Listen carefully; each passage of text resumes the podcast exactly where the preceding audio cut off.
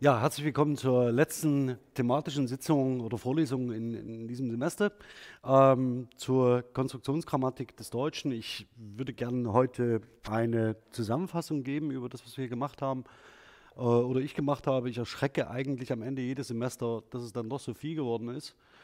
Ähm, und würde ganz gern ähm, den zweiten Teil heute nutzen, um noch Fragen von Ihnen zu beantworten. Ähm, bitte tun Sie sich aber auch äh, den Gefallen und fragen mich ruhig zwischendurch. Ja, also das heißt jederzeit, wenn Sie möchten. Ähm, und bevor ich einsteige, vielleicht ganz kurz eine Vorwarnung. Äh, mir ist der Fehler unterlaufen, dass ich äh, mein Netzteil in der, im Büro habe liegen lassen. Das heißt, wenn ich gegen Ende der thematischen Vorstellung mich beeile Wundern Sie sich bitte nicht, es könnte durchaus damit zu tun haben, dass mir hier ähm, der Akku nachlässt. Aber das muss Sie nicht weiter interessieren. Gut, ähm, vielleicht zum Einstieg so viel. Äh, ich würde ganz gern mit einem Punkt nochmal anfangen, der mir besonders wichtig ist, nämlich ähm, den hatten wir im Zusammenhang mit der Grammatikografie kurz besprochen. Ähm, da ging es im Wesentlichen um die Frage ähm, der Deskriptivität und der Präskriptivität von Grammatiken.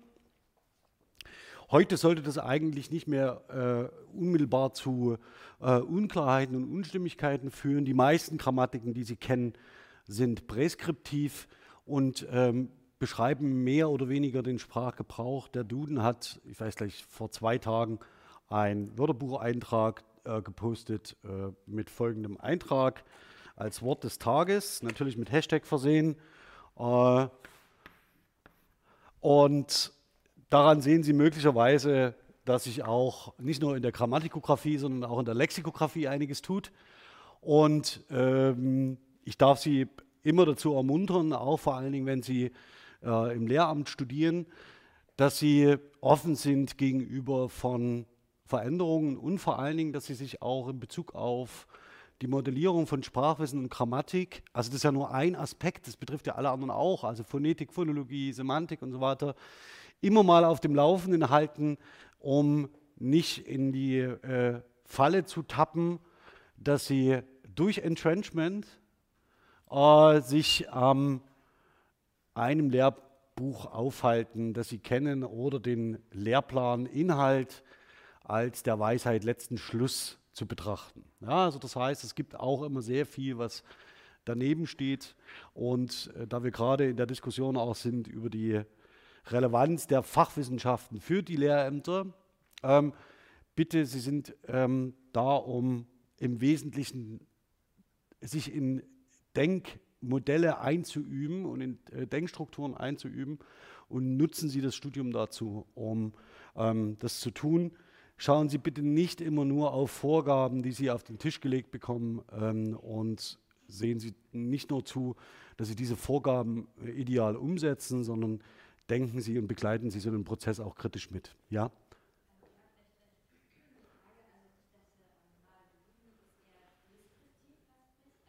Äh, Entschuldigung, ja. Ähm, ja, mein Fehler. Duden deskriptiv, präskriptiv ist die Normfestsetzung. Ich mache mal so weiter. Ja, okay. Also, der Duden ist deskriptiv, ja, äh, nicht präskriptiv. Ähm, und danke für den Hinweis. Also, das heißt, dass Sie da natürlich ähm, im Wesentlichen sich an Ge äh, Gebrauchsformen, Gebrauchsorientierung, äh, Normen orientieren. Ähm, als Beispiel hatten wir da die Ausklammerung und die Kommasetzung zum Beispiel bei Lokal- und Temporalangaben, die über Präpositionalphrasen realisiert sind. Nach dem Kino, Komma, gehe ich zu dir. Ähm, das ist ein ganz typisches Beispiel dafür, wie sich in einem Teilbereich ähm, der äh, Sprache oder der Sprachregelung etwas ändert. Hier die Orthographie äh, und die Zeichensetzung als ein ähm, Teilbereich der Beschreibung von Sprachen. Genau. Also damit möchte ich gerne einsteigen. Nochmal zur Wiederholung, genau, weil mir das weil ich das gerade falsch zugeordnet habe. Der Duden ist natürlich nicht präskriptiv, sondern deskriptiv. Und eine präskriptive Grammatik werden Sie heute wahrscheinlich in der Form gar nicht mehr finden. Ja, das soll zum Einstieg gewesen sein. Ähm, und ich möchte weitergehen zu den Prämissen der Konstruktionsgrammatik als einer kognitiven Grammatik. Warum tue ich das? Es ist nicht unwahrscheinlich, dass ich ähm, zum Beispiel für die Klausur in der nächsten Woche ein Beispiel wähle, das sich auf sehr vielen Ebenen verankern lässt. Also das heißt, dass nicht nur sich um die Frage der Annotation bemüht, sondern eben auch bereits bei bestimmten Prämissen der kognitiven Grammatik ansetzt. Deswegen nehme ich das hier in die Wiederholung mit hinein. Ähm, und möchte beginnen mit ähm, der zentralen Aussage, die wir im Zusammenhang des Spracherwerbs ähm, so schon präsentiert haben, nämlich dass äh, Bedeutung Gebrauch sei, also aus dem Gebrauch heraus abgeleitet wird und dass ebenfalls individualisierte Sprachwissensstrukturen, ähm, die sie speichern und die sie äh, im Sprachgebrauch im Wesentlichen unbewusst äh, prägen, ähm, ebenfalls aus dem Gebrauch heraus emergieren, entstehen. Ähm, wir haben uns zwei äh, zentrale Prinzipien ein, angesehen. Hier das sogenannte Embodiment, das heißt, dass Ihr Körper äh, mit Ihnen lernt und Sie in Ihrem Körper lernen. Und zwar mit sehr basalen Erfahrungen, die sensomotorischer Art sein können, aber die natürlich auch Ihr Sprachwissen und das Sprachwissen, das Sie erwerben, nachhaltig prägen. Ähm, das, was an diesem Bild zum Ausdruck kommt, ist, dass Ihre Sprachwissenserfahrungen, die Sie machen, also das heißt die Strukturen, die Sie erwerben, meistens in sehr komplexe ähm, Handlungsabläufe integriert sind, die meist mit Begleithandlungen versehen sind. Das heißt, diese idealtypischen Sprecher, die nur aus einer Stimme bestehen, ähm, die gibt es in der Realität nicht. Das ist eine Abstraktion, die in bestimmten ähm, systematischen Beschreibungsebenen von Sprache eine Rolle spielt. Aber Sie als Sprecher verfügen in der Regel immer über einen Körper und sind sich dessen hoffentlich bewusst. Ja, hier nochmal eine der ähm, zentralen Zusammenfassungen zum Embodiment von ähm, Vivian Evans ähm, aus dem Glossar für die kognitive Linguistik. Im Wesentlichen nochmal zusammengefasst die Idee, dass ähm, auch der Spracherwerb und das Spracherwissen und die Strukturen, die daraus resultieren, aus ein, einer körperlichen Erfahrung herrühren. Ähm, mir wurde das gerade bewusst, wir haben ja so eine, äh, an unseren äh, Notebooks so ein äh, um den, äh, die Festplatte zu verschlüsseln. Ein 840 Zeichen langes Passwort und wenigstens. Und das habe ich mir, ähm, das kann ich nicht sagen, wo ich das aufbewahre, aber äh, das ist mittlerweile so verfestigt, dass ich das äh, unbewusst, äh, ohne mir das in Erinnerung zu rufen, abtippen kann. Ähm, und das wäre, äh, ist ein Prozess, den Sie wahrscheinlich kennen. Also wenn Sie bestimmte Formulierungsmuster haben, dass Sie nicht mehr schauen müssen, wie Sie das ausbuchstabieren, sondern Ihr Körper erinnert sich mit Ihnen mit. Und das ist keine bewusste Handlung, die Sie vollführen. Auf alle anderen alltäglichen Bereiche des Lebens lässt sich das auch anwenden. Schnürsenkel binden, Fahrrad fahren, schwimmen, tanzen. Ja, also Sie können irgendwas dieser Art, ähm, können Sie sicherlich an allen alltäglichen Handlungen finden. Das nächste, das ist eine ähm, Setzung, die für die Konstruktionsgrammatik relevant wird, weil wir, wenn wir korpuslinguistisch arbeiten, im Wesentlichen auf Frequenzphänomene setzen. Das heißt auf Phänomene, die wir gehäuft beobachten. Eine der ähm, äh, manchmal unausgesprochenen äh, Links zwischen diesem häufigen Gebrauch und dem, äh, dem dem Erklären der Relevanz einer sprachlichen Struktur ist, dass die kognitive Linguistik davon ausgeht, je öfter Sie etwas tun, umso stärker ist es verfestigt. Die Metapher, die damit immer einhergeht, ist die sogenannte Trampelpfad-Metapher. Das heißt, dass Sie natürlich sich fragen können, ab wann ist ein bestimmter Weg ein Trampelpfad. Ähm, und wenn Sie entsprechend häufig über eine bestimmte Stelle laufen, dann entwickelt sich daraus ein neuer Weg. Und das ist die Idee hinter diesem Entrenchment.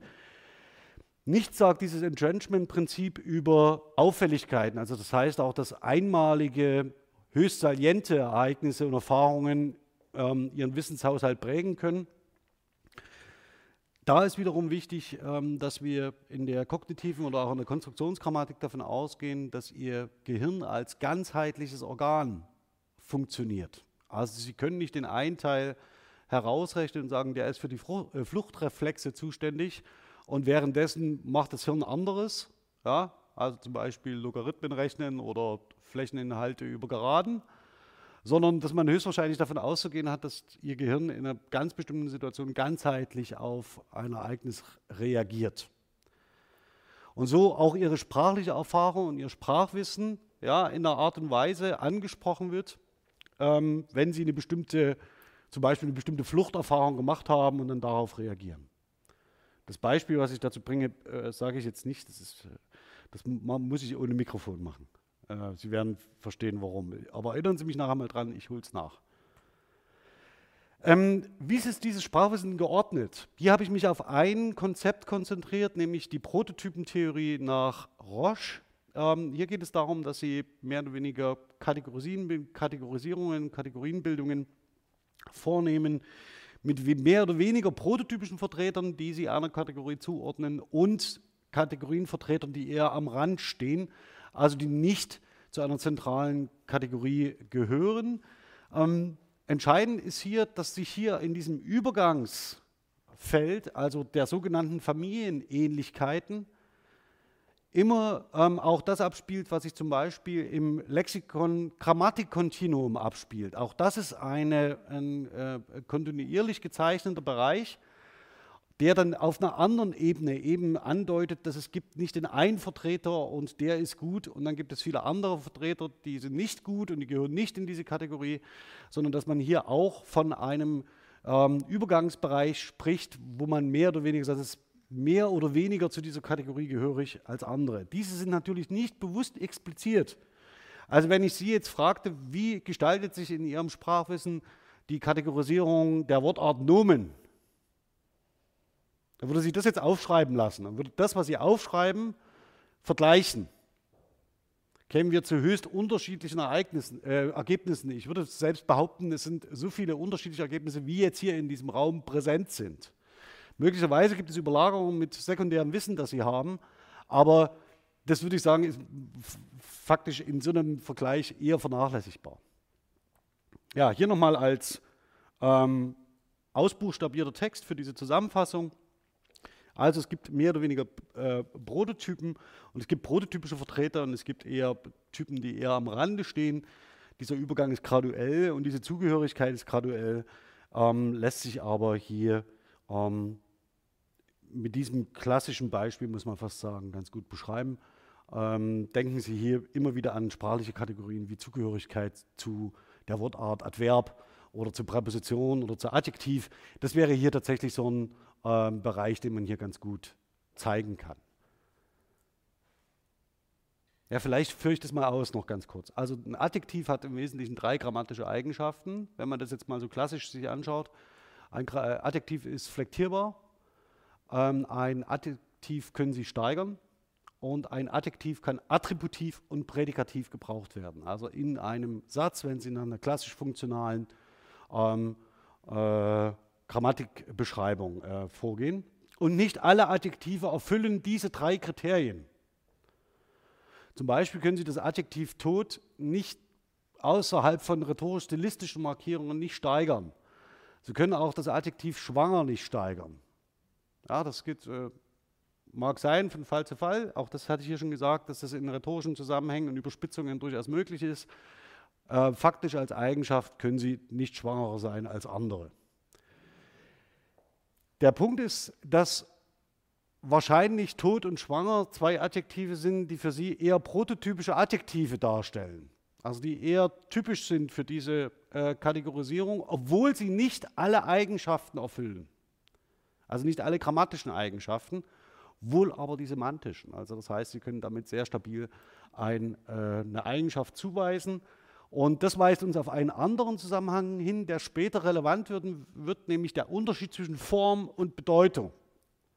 Also Sie können diese Kategorisierung vornehmen, ähm, von, ähm, die in Bezug auf die Bedeutung und die Form von bestimmten Einheiten relevant sind. Üblicherweise favorisieren Sie in Kategorisierungen die Bedeutung. Also bei einem Vogel interessiert Sie, ob das Ding fliegen kann oder nicht. Da interessiert sie erstmal nicht, wie der aussieht. Ja, also der große so klein, vier Beine, acht Beine, zwei Beine. Im Wesentlichen wird für sie ein Vogel das sein, was fliegt. Nächste Klammer, wenn Sie einen, ähm, äh, die metaphorische äh, Bezeichnung von Flugzeugen geht dahin. Also auch Flugzeuge werden als Vögel bezeichnet. Soweit, dass die Lufthansa einen Kondor auf ihren, ja, und so weiter. Sie sehen, wohin es läuft. Also das sind metaphorische Übertragungen dieses Bedeutungsinhaltes der Entität oder dieses Dinges Vogel. Ein Vogel fliegt. So, auch das ist relevant. Ähm, Joint Attention, ganz knapp nur nicht hier in allen Ausprägungen, sondern sie unterstellen dem Gegenüber immer, dass das, was das Gegenüber tut, ähm, relevant ist und für sie von Bedeutung, absichtsvoll getan wird. Das ist deshalb wichtig, weil man darüber den Spracherwerb von Kindern kognitionslinguistisch beschreiben muss. Ähm, denn Kinder gehen davon aus, dass ihre Eltern absichtsvoll kommunizieren und mit ihren Kommunikaten etwas Absichtsvolles tun und erreichen wollen. Und, die, und Kinder im Spracherwerb, im Erstspracherwerb lernen zunächst durch Beobachtung, also durch Erfahrung. Und fangen irgendwann an zu sprechen und dann wundert man sich nach zwei Jahren, wie komplex das schon alles funktioniert, wie das denn geht. Das liegt daran, dass Kinder sehr viel früher Kommunikation ausgesetzt sind, als sie sie bewusst selbst ähm, produzieren.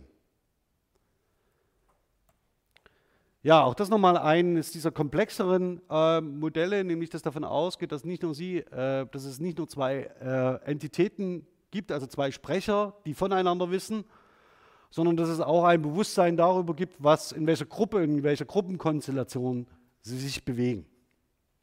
Das ist eines der zentralen äh, Modelle für die kognitive Linguistik.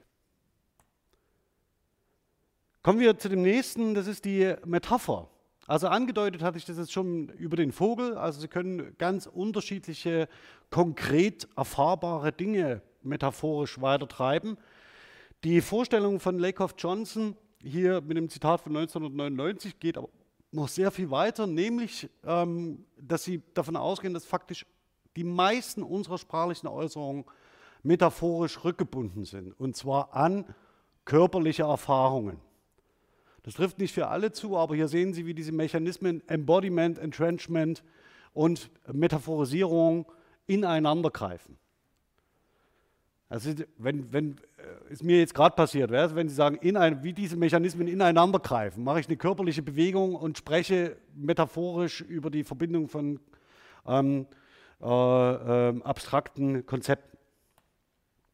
Wir hatten das hier in der Vorlesung, das nur exemplarisch, vor allen Dingen an der Übertragung von Raumvorstellungen und Raumkonzeptionen auf Zeitkonzeptionen. Also das heißt, dass die Zeit, dass wir über die Zeit nicht verfügen können als ein eigenständiges Konzept, sondern dass die meisten ihrer zeitlichen Vorstellungen und Konzepte ähm, räumlich rückgebunden sind. Als Beispiel hier vielleicht für, auch für ähm, die äh, Orientierung dann in der Klausurleistung, wenn Sie sagen, ähm, dieses Ereignis liegt hinter mir, ja, dann beschreiben Sie sich als einen Beobachter, der durch die Zeit geht und das Ereignis ist an Ihnen vorübergezogen. Ja. Also Sie sind vorbeigegangen in dem Fall. Wenn Sie, wenn Sie etwas aus ähm, der Vorlesung mitnehmen oder aus der Auseinandersetzung mit kognitiven Modellen, dann ist es möglicherweise das, und das ist zentral, dass die Vorstellung einer Metapher in der kognitiven Linguistik sehr viel weiter greift, als sie das üblicherweise aus der Auseinandersetzung mit äh, stilistischen Mitteln im Bereich der literaturwissenschaftlichen Analyse kennen. Es ist hier zentral, dass Sie sich das bewusst machen. Also es ist nicht sinnvoll, sage ich Ihnen auch gleich, wenn Sie im nächsten literaturwissenschaftlichen Kurs sagen, aber Lake of Johnson. Versuchen Sie bitte diese beiden eigenen für die Fachbereiche je relevanten Wissensbereiche und Beschreibungsmodelle gut voneinander zu trennen. Ähm, und seien Sie bitte nicht erbost, wenn Ihnen eine Literaturwissenschaftlerin oder ein Literaturwissenschaftler sagt, das interessiert mich nicht mit Lake of Johnson. Also beharren Sie nicht drauf, sondern versuchen Sie auch die Eigengesetzlichkeit der Fächer ähm, da zu berücksichtigen. Gleichwohl würde es nicht schaden, wenn ähm, man sich auch in literaturwissenschaftlichen Analysen der Beschreibungsmodelle von Lake of Johnson annehmen würde. Nichtsdestotrotz, es passiert ja auch in einzelnen Bereichen, aber hier möchte ich nochmal, an der Stelle möchte ich nochmal darauf hinweisen, es gibt ähnliche Konzepte, die genauso problematisch sind, genannt seien der Frame, genannt seien der Diskurs. Ja, auch da gibt es erhebliche Unterschiede in der Wahrnehmung, blendet es sehr. Ja.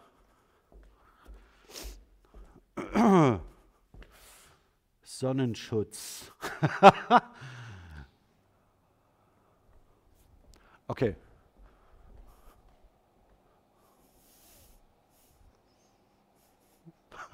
Okay, also das heißt, dass wir äh, mehr oder weniger eine äh, hier mit den, mit den gleichen Begriffen je unterschiedlich gewachsene Konzepte bezeichnen. Und das äh, müssen Sie sich bitte klar machen, ist auch ein Punkt, mit dem man zum Beispiel im Lehramt ja, oder mit einem Blick in ein Lehrbuch äh, durchaus differenzieren kann im Unterricht, wenn es nämlich darum geht, heute sprechen wir über die Metapher. Und dann kommt meist äh, irgendein alltagsfremdes Beispiel, das aus einem klassischen Gedicht Ende des 18. Jahrhunderts genommen ist. Und, oder man macht so, ähm, was sehr gern gemacht wird bei Metapher, ist der Erlkönig. Ja, also da wird sehr gern über Metaphorik gesprochen. Ähm, das können Sie sehr weit niedriger anhängen. Denken, also wenn Sie sich nur bitte an das Beispiel erinnern, das liegt hinter mir, ähm, können Sie sehr plausibler, also vielleicht plausibler machen, auch im schulischen Kontext, was Metaphern sein könnten. Ja, das soll es zu, zu, diesem ersten Durchgang gewesen sein, zu den ähm, zentralen Annahmen der kognitiven und kognitiven Linguistik für eine Konstruktionsgrammatik. Haben Sie dazu Fragen? Also Entrenchment, Embodiment, Metapher. Gut. Dann zu den zentralen Annahmen einer Konstruktionsgrammatik als Inhaltsgrammatik. Nur zur Übersicht, ich habe hier im Wesentlichen aus der Perspektive der gebrauchsbasierten Konstruktionsgrammatik gesprochen. Es gibt nicht die Konstruktionsgrammatik und es gibt auch nicht die sprachgebrauchsbasierte Konstruktionsgrammatik. Ich hatte letzte Woche in Kiel das große Glück, mit Steffen Höder zum Beispiel zu sprechen, der sich mit, den, mit der Skandinavistik auseinandersetzt und an einer, einem Varietätenmodell für die Konstruktionsgrammatik arbeitet. Ich habe das große Glück, dass ich nächste Woche Oliver Schuler in Leipzig sehen kann, mit dem ich über Framesemantik nachdenken kann. Und ich habe noch größeres Glück, dass ich mit Alexander Ziem zusammenarbeite. Wir alle ja, wissen, dass wir nicht dieselbe Vorstellung von Konstruktionsgrammatik haben werden können. Warum? Weil wir alle Kognitionslinguisten sind. Aber wir bemühen uns redlich.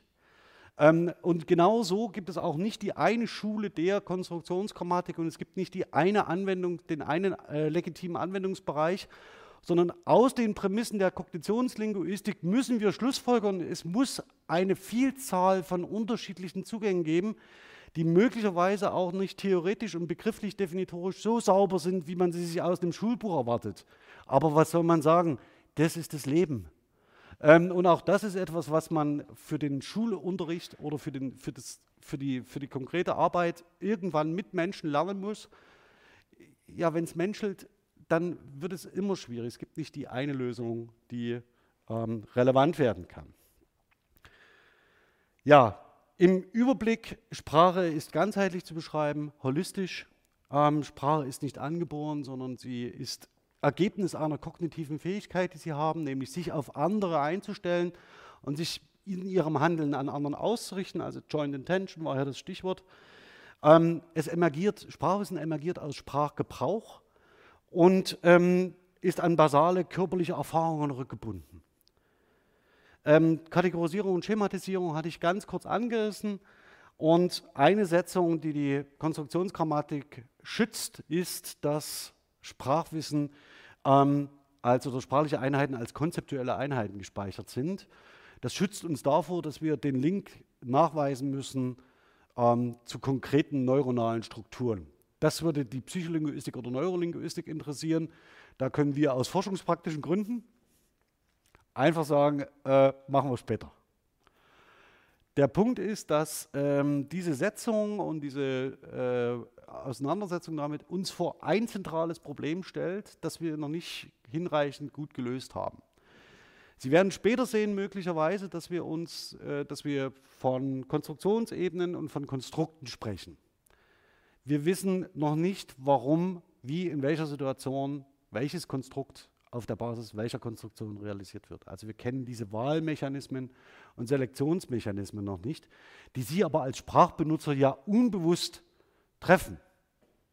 Das ist im wesentlichen Sinn ist, ist es keine Wahl oder ist es auch keine Entscheidung, die Sie treffen, sondern es unterläuft ihnen aufgrund persönlicher Erfahrungen, die sie gemacht haben, die ihnen zeigen, dass sie in einer bestimmten Situation zu Erfolg kommen oder sie kommunikativ erfolgreich sein können oder eben auch nicht, wenn sie das äh, möchten oder wenn es für sie nicht angezeigt ist.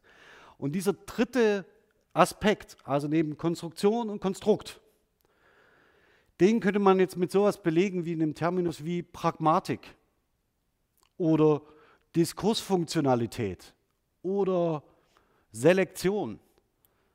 Aber wir haben dafür noch keinen Begriff. Wir wissen aber, dass es äh, ein relevanter Faktor ist, ähm, mit dem wir uns in Zukunft auseinanderzusetzen haben werden. Klammer zu. Über das Entrenchment vielleicht an der Stelle noch mal so viel unterscheidet die Konstruktionsgrammatik zwischen ähm, einem Token-Entrenchment, also das heißt, der, der basal von, dem, von der Wahrnehmung und vom Gebrauch unterschiedlichen sprachlichen Muster abgeleitet wird und zu einer Schematisierung führt. Und das sogenannte Type Entrenchment, das aus diesem Schema wiederum zur Produktion unterschiedlicher Konstrukte führen kann, die sich diesem Schema zuordnen lassen. Das sind die zwei, zwei zentralen Mechanismen, mit denen wir erklären, wie es zu äh, der Abspeicherung konzeptueller Einheiten kommt, die schematisiert sind, also die nicht vollständig lexikalisiert sind. Ähm, Sie sehen das hier, dass es mehr oder weniger sehr stark schematisierte Konstruktionen sind mit offenen Slots, die dann nach und nach, je weiter sie in dieser Hierarchie nach unten gehen, ähm, lexikalisch gefüllt werden und für Sie so benutzbar sind. Ähm, das hat im Wesentlichen für Sie jetzt ähm, in der ganz konkreten Situation, in der Sie ähm, sich mit Konstruktionsgrammatik vielleicht auseinandersetzen, nicht die entscheidende Bedeutung, aber so werden mit diesen zwei Mechanismen werden in der Konstruktionsgrammatik Konstruktionen postuliert. Das ist im Wesentlichen das, was man mit diesen Mechanismen macht. Also, dass man sagt, ich habe im Sprachgebrauch 750 unterschiedliche Muster gefunden, die beginnen mit der Zeiger steht. Und daraus Schlussfolgerung, Achtung, Entrenchment-Prinzip, möglicherweise liegt dahinter ein Schema. Ja, also das heißt, das ist die Argumentationslinie, die da verfolgt wird. Und die ist im Moment auch noch nicht stark kritisiert, aber möglicherweise gibt es da auch irgendwann mal andere Ableitungsideen, wie man die Schematisierung von Mustern beschreiben kann. Ähm, na, zur Vererbung sage ich jetzt nichts. Ähm, das sind ähm, nochmal auch zusammengefasst aus, den, aus, der, äh, aus der letzten und vorletzten Sitzung ein Überblick über mögliche Konstruktionen und deren Realisierung. Ähm, Klammer auf, hier ist nicht gemeint, dass wir da eine, eine, Komplexitätshierarchie bauen im Sinne von, das sind die komplexeren und das sind die weniger komplexeren Konstruktionen, aber uns fehlt eine gute Metapher, um diese unterschiedlichen Komplexitätsgrade in unserem Verständnis so abzubilden, dass wir sagen, es entsteht hier so etwas wie ein Netz. Wenn ich ein, eigentlich müsste ich Ihnen hier ein Netz oder eine mehr oder weniger ein dreidimensionales Gebilde präsentieren, um zu zeigen, wo, an welchem, welcher Stelle ich hier mit welchem ähm, mit welcher Prämisse ich einsetze, bestimmte Konstruktionen stehen, also eher im Zentrum, also prototypisch organisiert oder eher am Rand. Aber das kann ich hier in der Form nicht darstellerisch nicht leisten. Das tut mir leid, also insofern müssen wir hier so eine Liste bauen, ähm, die den Eindruck erweckt, etwas ist oben, das ist klein und unten das ist groß. Ähm, das ist aber nicht meine Absicht. Also betrachten Sie es eher als eine Beispielsammlung. Haben Sie, haben Sie dazu Fragen oder auch zu der Begrifflichkeit im Moment? Gut.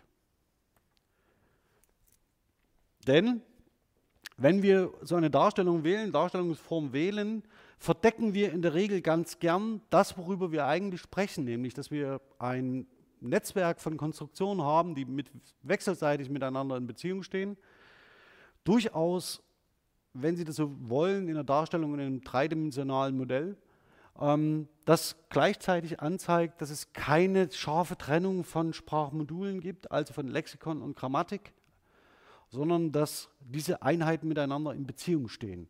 Und zwar in einer, in einer Struktur, die man als Kontinuum bezeichnen könnte. Möglicherweise so als Brücke vielleicht die stärker schematisierten Konstruktionen, also so etwas wie ähm, eine Nominal, ein äh, Nominal äh, im Nominativ, ein Verb und eine Präpositionalphrase. Das sehr, das wäre sehr stark schematisiert, steht eher auf ähm, der Ebene, steht eher auf der Ebene, auf der Seite der Grammatik, während ein teilweise besetztes, eine, eine teilweise verfestigte Einheit äh, wie eine, eine Redewendung, die auch lexikalische offene Slots haben kann, eher in der Mitte steht, während zum Beispiel Einworteinheiten wie Herz eher auf der Ebene des Lexikons stehen.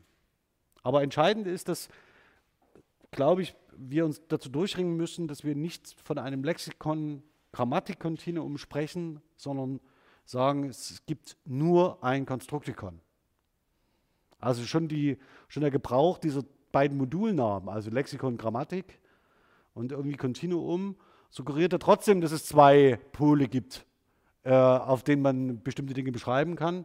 Es könnte sinnvoller sein, diese beiden Pole aus der Beschreibung komplett herauszunehmen und nur noch von einem Konstruktikon zu sprechen. Mit mehr oder weniger verfestigten Einheiten.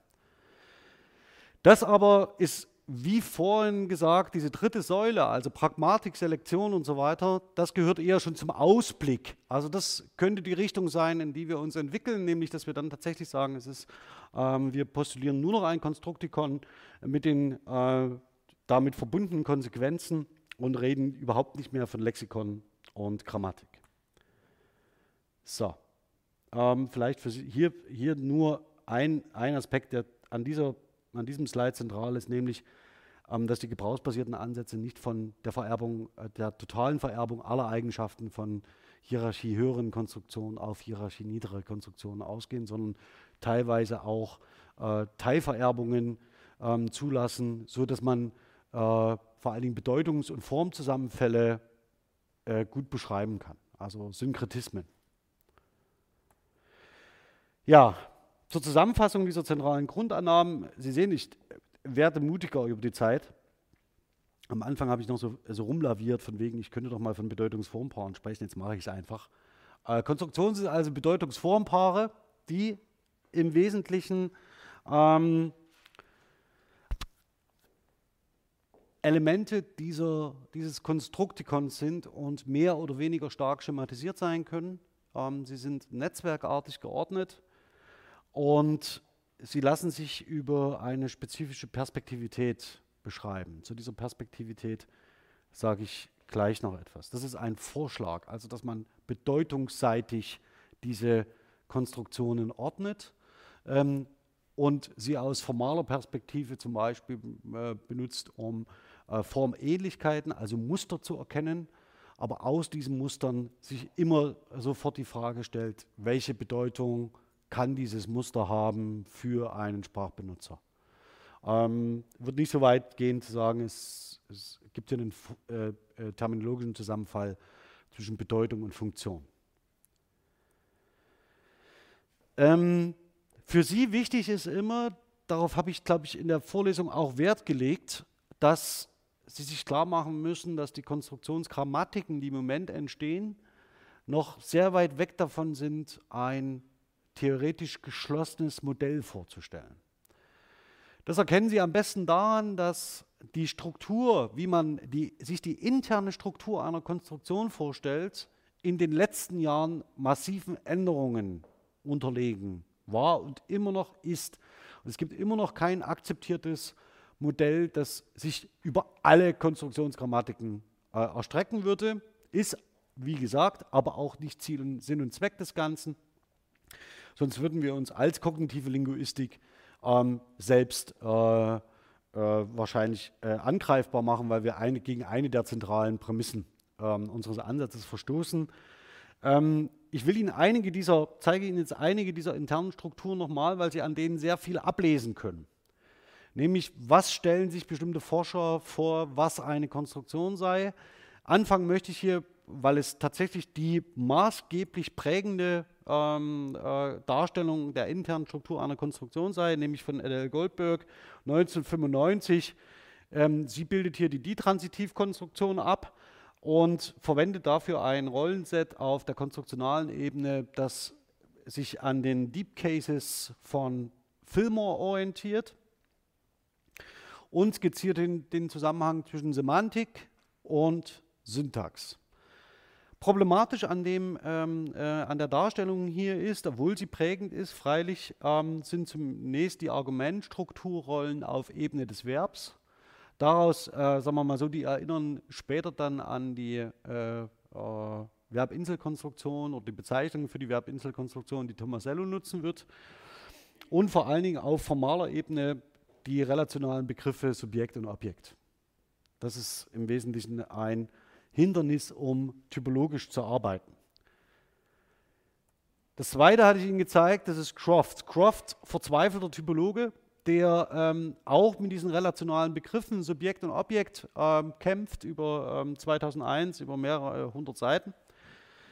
Und diese äh, einfache Darstellung, die Goldberg wählt, zumindest so aufbaut, dass er sagt, es gibt wechselseitige Beziehungen zwischen Form und äh, Bedeutung.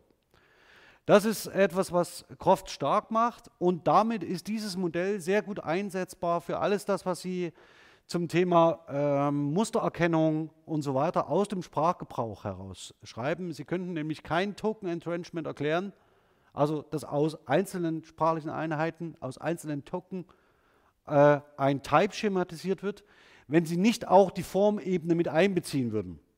Ja, also das heißt, dass, um eine Konstruktion zu postulieren, können Sie nicht von der im Raum schwebenden Bedeutung ausgehen, sondern Sie brauchen zunächst Anhaltsmerkmale im Sprachgebrauch, die Sie auf Formähnlichkeiten aufmerksam machen. Und aus diesen Formähnlichkeiten ähm, postulieren Sie heraus ein Schema und machen sich dann Gedanken darüber, welche Bedeutung könnte dieses, äh, äh, dieses Schema haben. Zugrunde liegend den ganzen ähm, Ansätzen ist eine Vorstellung davon, dass es so etwas wie Deep Cases gibt, also ähm, Tiefenkasus, die ähm, der sprachlichen Oberfläche, ähm, äh, an der Ober sprachlichen Oberfläche nicht abzulesen sind.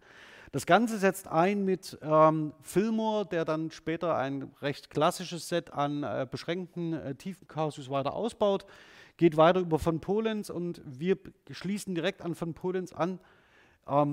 Der ganz praktische Grund ist, wenn Sie jemanden in einem Fachgebiet eine äh, äh, alternative Sicht auf Grammatik beschreiben wollen, zieht ein guter Name immer. Und Peter von Pullens ist so ein Name. Also er hat nicht nur eine, eine gute Grammatik geschrieben, sondern 1985 auch eine relativ wenig beachtete Ideensammlung, würde ich jetzt mal so sagen, die nicht systematischer Natur ist, sondern eher Probleme aufreißt, in denen es darum geht, eine Inhaltsgrammatik zu postulieren. Also ähm, mehr oder weniger können Sie das so subsumieren, Polenz fasst da sein Unbehagen mit formal-grammatischen Ansätzen in einer Ideensammlung zusammen. Aus, diesem, aus dieser Ideensammlung haben wir uns das Set semantische Rollen ausgeborgt und damit 2013 äh, in unserer Einführung, also Alexanders und mir, das Modell von Goldberg moderat angepasst. Ähm, Sie sehen, wir haben hier mit denselben Problemen zu kämpfen. Allein äh, wir haben den äh, äh, problematischen ähm, Subjekt- und Objektbegriff aus der Formbeschreibung herausgenommen, ohne jetzt zu sagen, sagen zu wollen, dass der Phrasenbegriff unproblematischer sei. Aber wir haben zu dem Zeitpunkt gedacht, wir probieren es auf diese Weise, das ist der, da ist der Abbau von Funktionseinheiten moderat und die Akzeptanz größer. Ansonsten haben wir dieselben Probleme. Wir sprechen auch äh, 2013 von einer Ditransitivkonstruktion und mit diesem, alleine mit dem Gebrauch des Begriffs konzentrieren wir uns auf Objekte. Also der, der, der Gebrauch des Begriffs setzt ein Verständnis von Doppelobjektcharakter voraus. Und genau das wollten wir eigentlich vermeiden. Ähm, der nächste Schritt, ähm, die Perspektivierung, die wichtig war, um, ähm, damit wir uns das klar machen können, auf die Ebene zu kommen der Bedeutung sprachlicher Strukturen. Zur Wiederholung auch hier nochmal das Origo-Modell von Bühler, das ähm, sehr stark zurückgeht an die äh, Idee des Embodiments und des Entrenchments und des Bewusstseins, dass Sie als Sprecher im Hier und Jetzt etwas sagen und damit von, aus Ihrer Perspektive mit ihrer Fokussierung auf einen bestimmten Punkt am Horizont, ein bestimmtes Ereignis oder einen bestimmten Wahrnehmungsgegenstand auf eine spezifische Weise perspektivieren und eben nicht anders, dass, diese, ähm, dass dieses Modell als Voraussetzung zur, zum Verständnis dieser Perspektivierungsleistung erforderlich ist. Ähm, das ist dann die nächste Stufe, die ich, mit der ich zumindest jetzt im Moment arbeite und für die ich werbe nämlich zu sagen, es gibt sowas wie eine kognitive Perspektivierung, das heißt, das wäre die Ebene der Konstruktion. Und es gibt eine kommunikative Perspektivierung, das wären die konkreten Konstrukte im Sprachgebrauch. Und hier kommt nochmal das äh, ins Spiel, was ich vorhin meinte, wie Sie als Sprachbenutzer dazu kommen, aus einem bestimmten abstrakten Schema eine konkrete sprachliche Äußerung zu realisieren und zu konstruieren, Dafür haben wir im Moment noch keinen Erklärungsansatz. Also das wissen wir schlicht nicht. Ich weiß auch nicht, ob wir es je beschreiben können.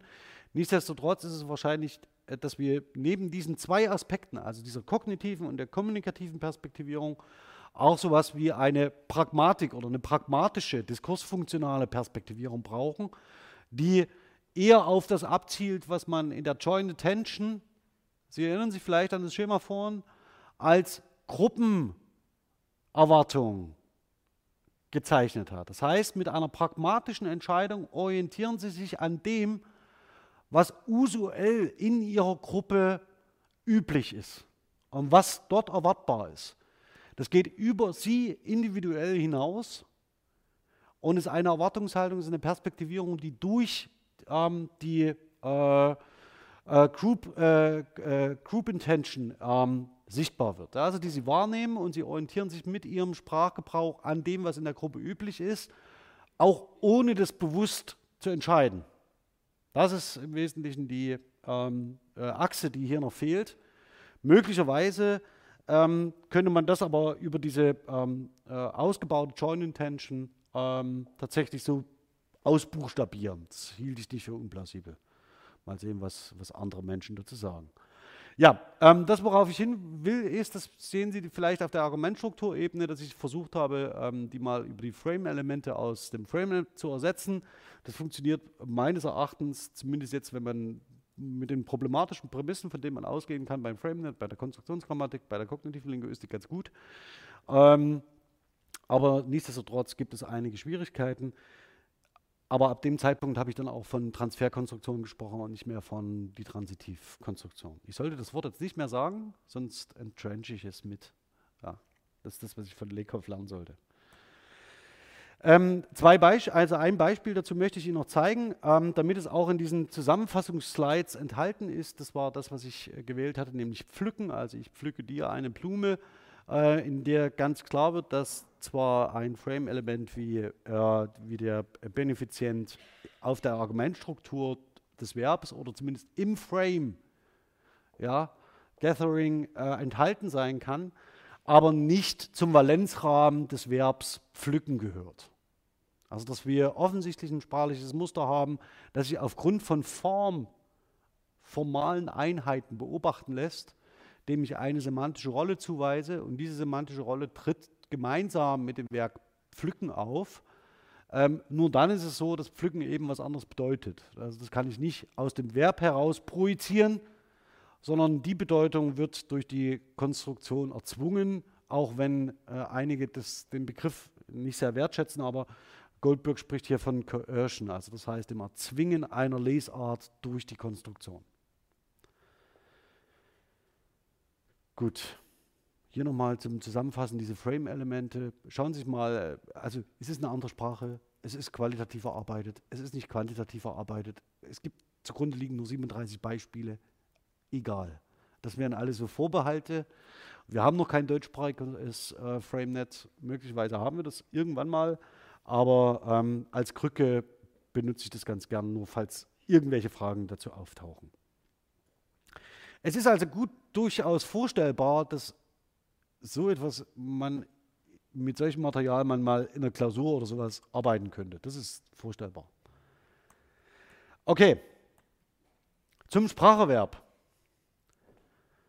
Ähm, und damit zu den eigentlichen thematischen, ähm, äh, zu der thematischen Runde, die ich dann eingeläutet habe, mit einzelnen Aspekten und Untersuchungsgegenständen, die konstruktionsgrammatisch interessant sind aus meiner Perspektive. Der Spracherwerb gehört dazu. Ähm, ich hatte hier ähm, in zwei, auch zwei Konzepte vorgestellt, die im Wesentlichen durch äh, Michael Tomasello in die Forschung eingebracht äh, worden sind. Sie sehen, die äh, ähm, basieren unmittelbar auf der Idee des, äh, der kognitiven Fähigkeit, einen gemeinsamen Aufmerksamkeitsfokus ähm, zu etablieren, nämlich dass Kinder lernen, ähm, intentional aus ihren, aus den äh, Äußerungen, aus den Handlungen von Menschen, die sie umgeben, intentional zu lesen. Das heißt, dass sie bestimmte Muster erkennen und zur Mustererkennung fähig sind und mit diesen Mustern und deren Gebrauch auch bestimmte Situationen und Erfahrungen verbinden. Sie können sich das sehr vor, äh, wenn Sie, wenn Sie ein Kind trösten, ja, das ist hingefallen, das weint, irgendwie das Knie aufgeschlagen, das weint, können Sie sich mal vergegenwärtigen, was Sie in der Situation machen würden. Ja, also das heißt, und zwar körperlich und sprachlich. Also das heißt, gibt es, eine an, äh, gibt es mehr oder weniger äh, ein Verhalten, das Sie dann an den Tag legen, das Sie gelernt haben. Manches davon mag für Ihre Spezies oder für, mag für Lebewesen typisch sein, dass man sich eben um Nachwuchs in einer entsprechenden Art und Weise zu kümmern hat, dass der Nachwuchs am Leben bleibt. Anderes davon haben Sie gelernt und anderes davon ist kulturspezifisch. Und die Art und Weise, wie Sie dann in so einer Situation reagieren und wenn Ihnen das mal passiert, achten Sie mal auf sich, was Sie alles tun. Also was Sie mit Ihren Händen machen, wie Sie Ihren Körper in Position bringen und was Sie sagen. Und dieses Verhalten, äh, da gehen Sie nicht hin und sagen, ah, Moment, mein Grammatikmodul und das Lexikon, und jetzt bilde ich jetzt die Regel, sondern Ihre körperlichen Handlungen und Ihre sprachlichen Handlungen bilden in dem Zusammenhang eine Einheit. Also das heißt, Sie reagieren als Mensch auf ein bestimmtes Ereignis. Und das alles sehen Kinder und lernen es. Ja? Und zwar zunächst erstmal nur dadurch, dass sie es beobachten und Teil dieser Handlungen werden. Also um kleine Kinder zentrieren sich äh, ganze soziale Gruppen, um sie mehr oder weniger am Leben und im Leben zu halten.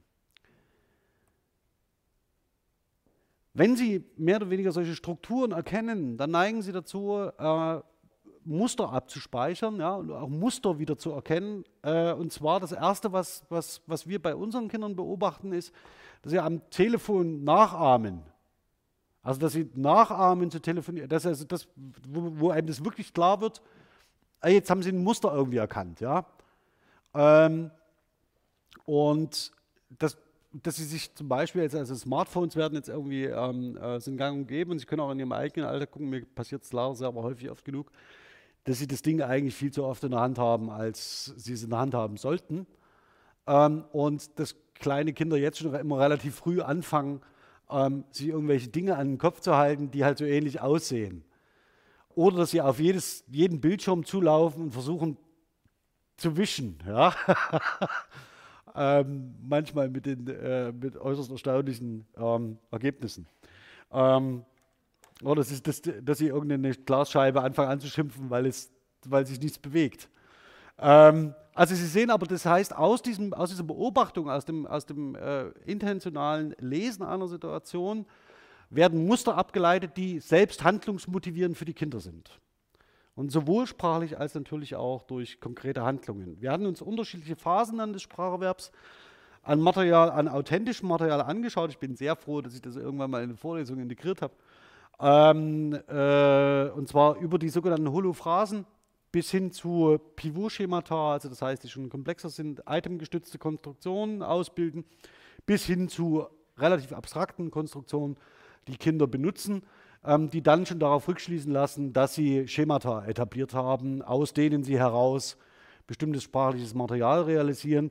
Das ist dann so der entscheidende Schritt, ähm, wo es für, wenn Sie eher am Schriftspracherwerb interessiert sind, wo es dann für Grammatiker interessant wird, nämlich dann, wenn so eine Einheiten produziert werden, wie das ist nicht zum Witzen. Ja, also da, da schalten wir uns ein und dann können wir relativ ähm, gut bestimmte Strukturen schon beschreiben. Bei Pivot-Schemata und itemgestützten Konstruktionen haben wir in der Beschreibung immer noch Probleme und ich sehe es tatsächlich auch äh, jetzt nicht so, dass äh, man das in den nächsten Jahren sehr, sehr gut wird lösen können. Als Beispiel hatte ich Ihnen hier ein, äh, ein, auch eine konkrete sprachliche Äußerung genannt, also Leonard abgeholt, äh, bei der wir schlicht vor dem Problem stehen, dass wir, wenn wir verbgestützt denken in unseren Analysen, aus diesem Beispielsatz schlicht nichts generieren können.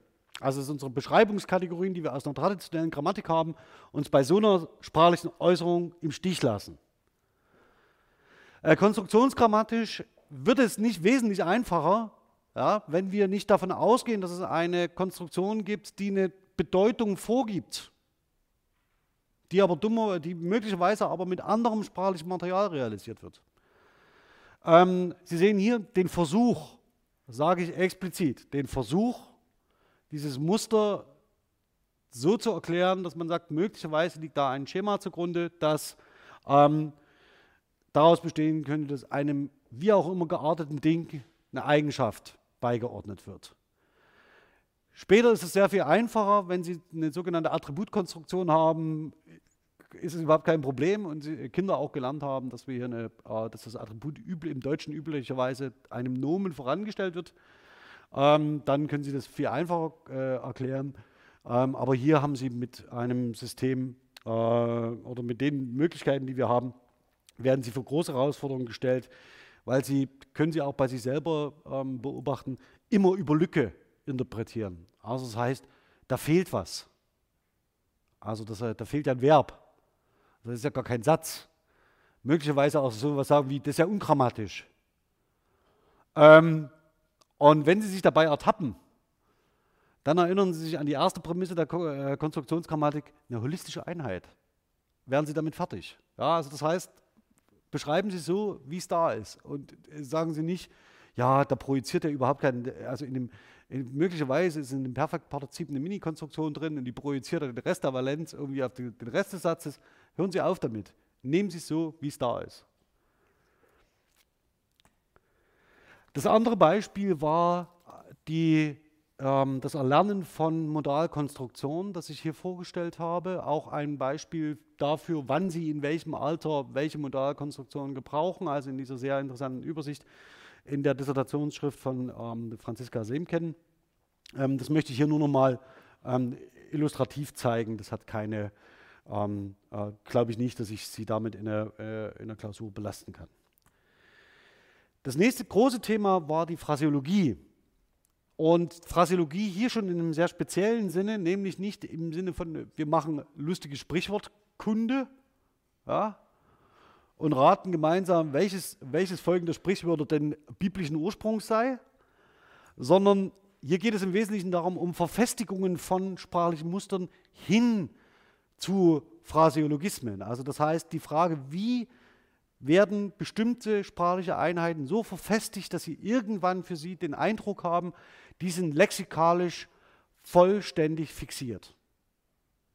Und auf diesem Weg zu also so einer vollständigen Fixierung ähm, lassen sich unterschiedliche Grade an Verfestigung beschreiben und darum ging es uns hier bei diesem Thema. Also wenn Sie so wollen, ist die Phraseologie das Wissenschaftsgegenstand gewordene Entrenchment-Prinzip.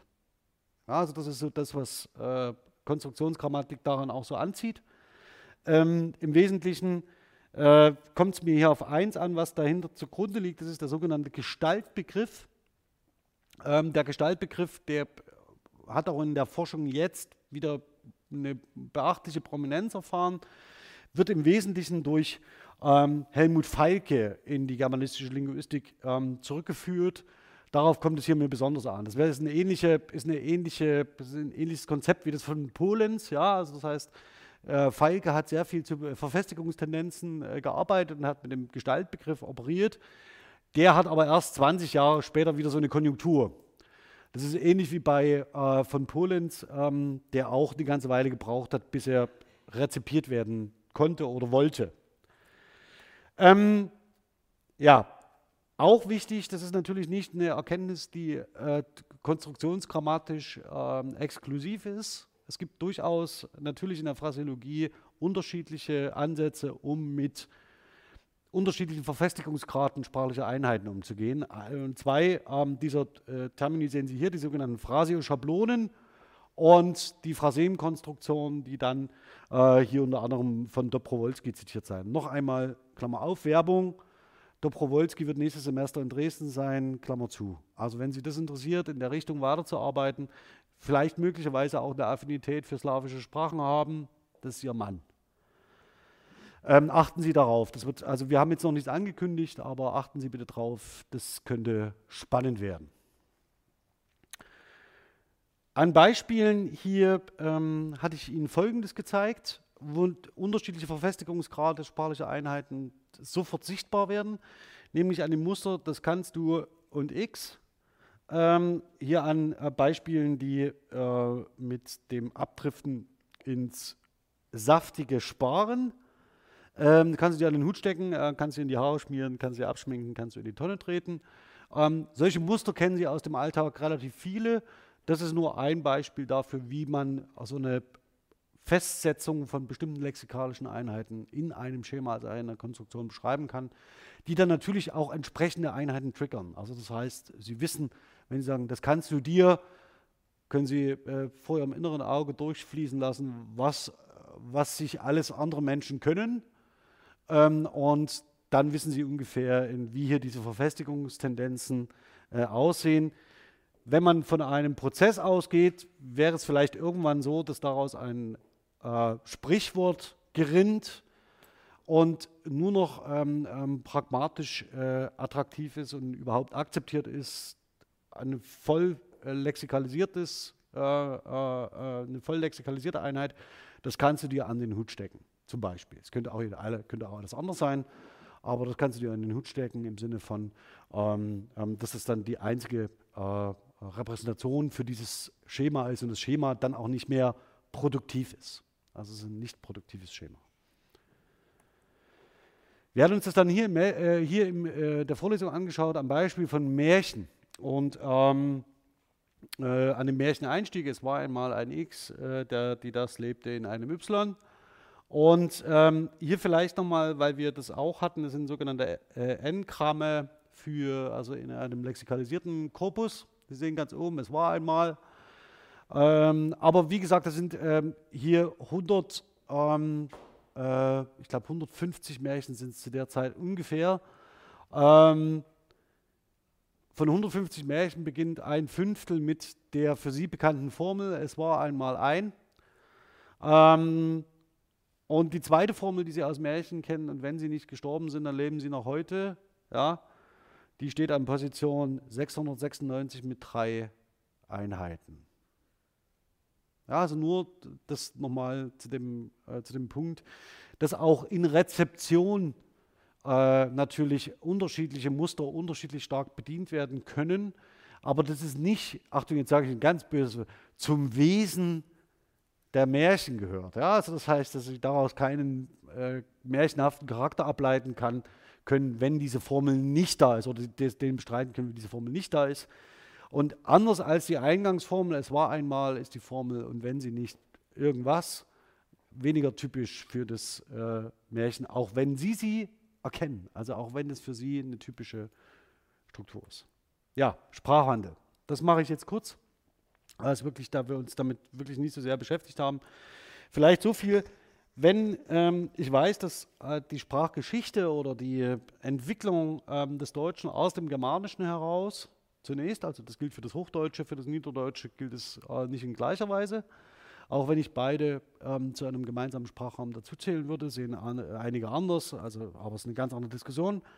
Ähm, ist es relevant, dass Sie für, das, für, die, äh, für bestimmte sprachliche Einheiten die eine bestimmte Bedeutung haben können und die in formal ähnlichen Zusammenhängen auftreten, dass es sich lohnt, den Blick äh, nach hinten zu wenden, um zu schauen, welche, wie sie sich entwickelt haben oder aus welchen Strukturen heraus sie sich entwickelt haben. Und für das Deutsche waren zum Beispiel folgende, äh, sind folgende Dinge wichtig zu wissen, nämlich dass sich ähm, das Hochdeutsche dank der sogenannten zweiten Lautverschiebung aus dem Germanischen herausentwickelt, während wir im Niederdeutschen eher so einen kontinuierlichen ähm, Verlauf haben, in dem die zweite Lautverschiebung und bestimmte Veränderungen im Vokalismus ähm, vollkommen anders ablaufen.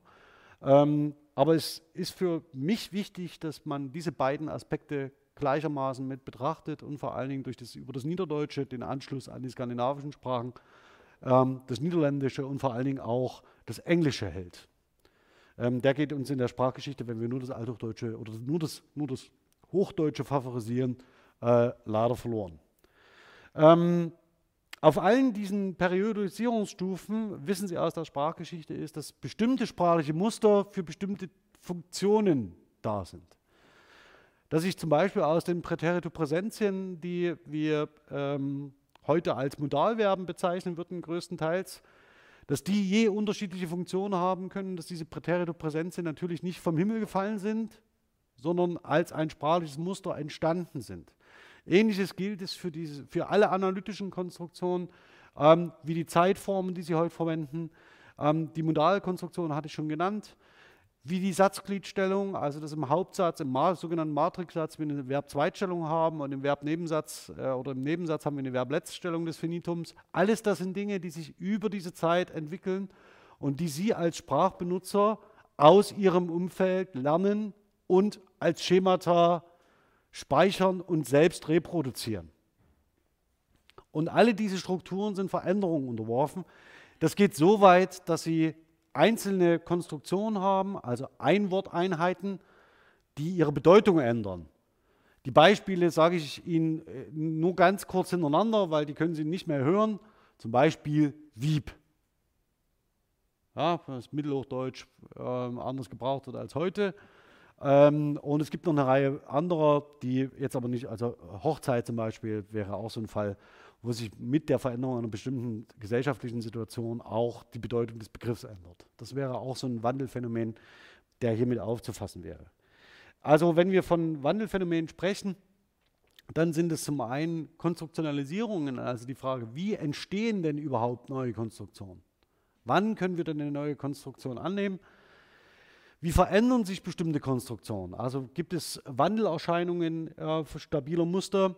Wie funktioniert Grammatikalisierung, obwohl das ein ganz eigenes Thema ist? Wie funktioniert Lexikalisierung? Auch ein vollkommen eigenständiges Thema.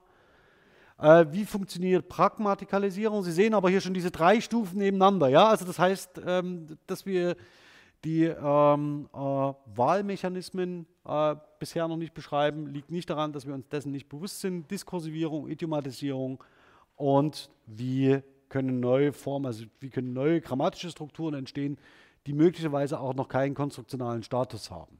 Das ist äh, äh, eine Frage, die uns hier beschäftigt. Ähm, ein Blick auf die Forschungsliteratur zum Thema ausschnitthaft sehen Sie, die beschäftigen sich weitestgehend alle mit dem Phänomen, das man unter Auxiliarität äh, äh, bezeichnen können. Also die arbeiten alle mehr oder weniger zu sogenannten Hilfsverben. Also egal, ob das Modalverben oder Tempusverben oder was auch immer sind. Ähm, das heißt, hier äh, beschäftigt man sich im Wesentlichen mit äh, Konstruktionen, mit analytischen Konstruktionen. Wie entstehen diese? Gezeigt hatte ich Ihnen folgende Beispiele. Das ist jetzt aber nicht klausurrelevant. Das ist, obwohl ich müsste es eigentlich machen. Ja. Das eigentlich die Arbeit über Autoren schreiben. Ähm, also wenn ich das wieder im Sprachgebrauch etablieren will, dann müsste ich genau das tun, mache ich aber nicht. Also das heißt, Tuchen ähm, als eines der ähm, aus dem Kreis der Modalverben, die äh, nicht mehr verwendet werden, aus unterschiedlichen Gründen. Des Weiteren hatte ich Ihnen gezeigt, äh, gehören mit erweitertem Infinitiv, das heißt, es gehört zu waschen.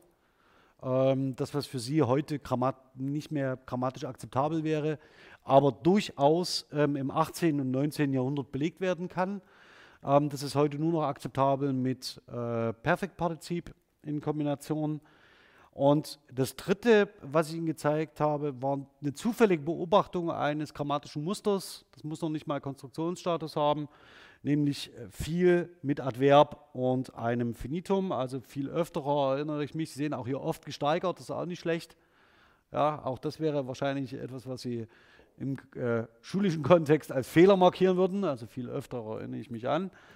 Ähm, so dass man, wenn man sich dieses Muster anschaut, jetzt ohne, ohne Hinweis auf die statistische Güte dieses Graphenverlaufs in den, im, äh, dem DWDS oder hier im deutschen Textarchiv, dass diese Struktur abnimmt, also im Gebrauch und möglicherweise, wenn man sie nicht dokumentiert, auch irgendwann verschwindet. Also das heißt, noch nicht mal mehr ins Bewusstsein der Grammatikografie rückt, dass das mal ein typisches äh, sprachliches Muster war.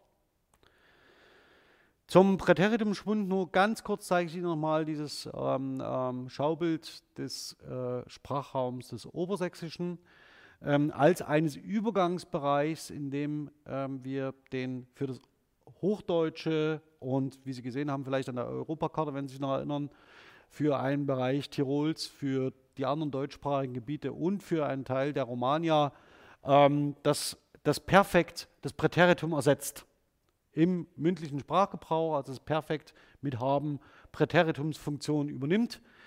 Sie leben, also wenn Sie hier leben, in einem Übergangsbereich, in dem äh, sowohl das eine wie auch das andere beobachtbar ist.